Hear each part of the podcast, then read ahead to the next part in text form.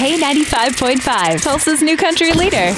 From Tulsa to Nashville, if it's happening in country music, you hear it first with Cait and Bradley's Country Now. It's brought to you by River Spirit Casino Resort. One award show ends, and then we look forward to the next one. The CMA Awards coming up in November, and this year's hosts have been announced. Some familiar faces. Luke Bryan and Peyton Manning partnering up again. Good. After last year's viewership rose to a three year high. So they must have done something right. The CMA Awards are airing Wednesday, November 8th at 7 p.m. on ABC. All right, go Peyton.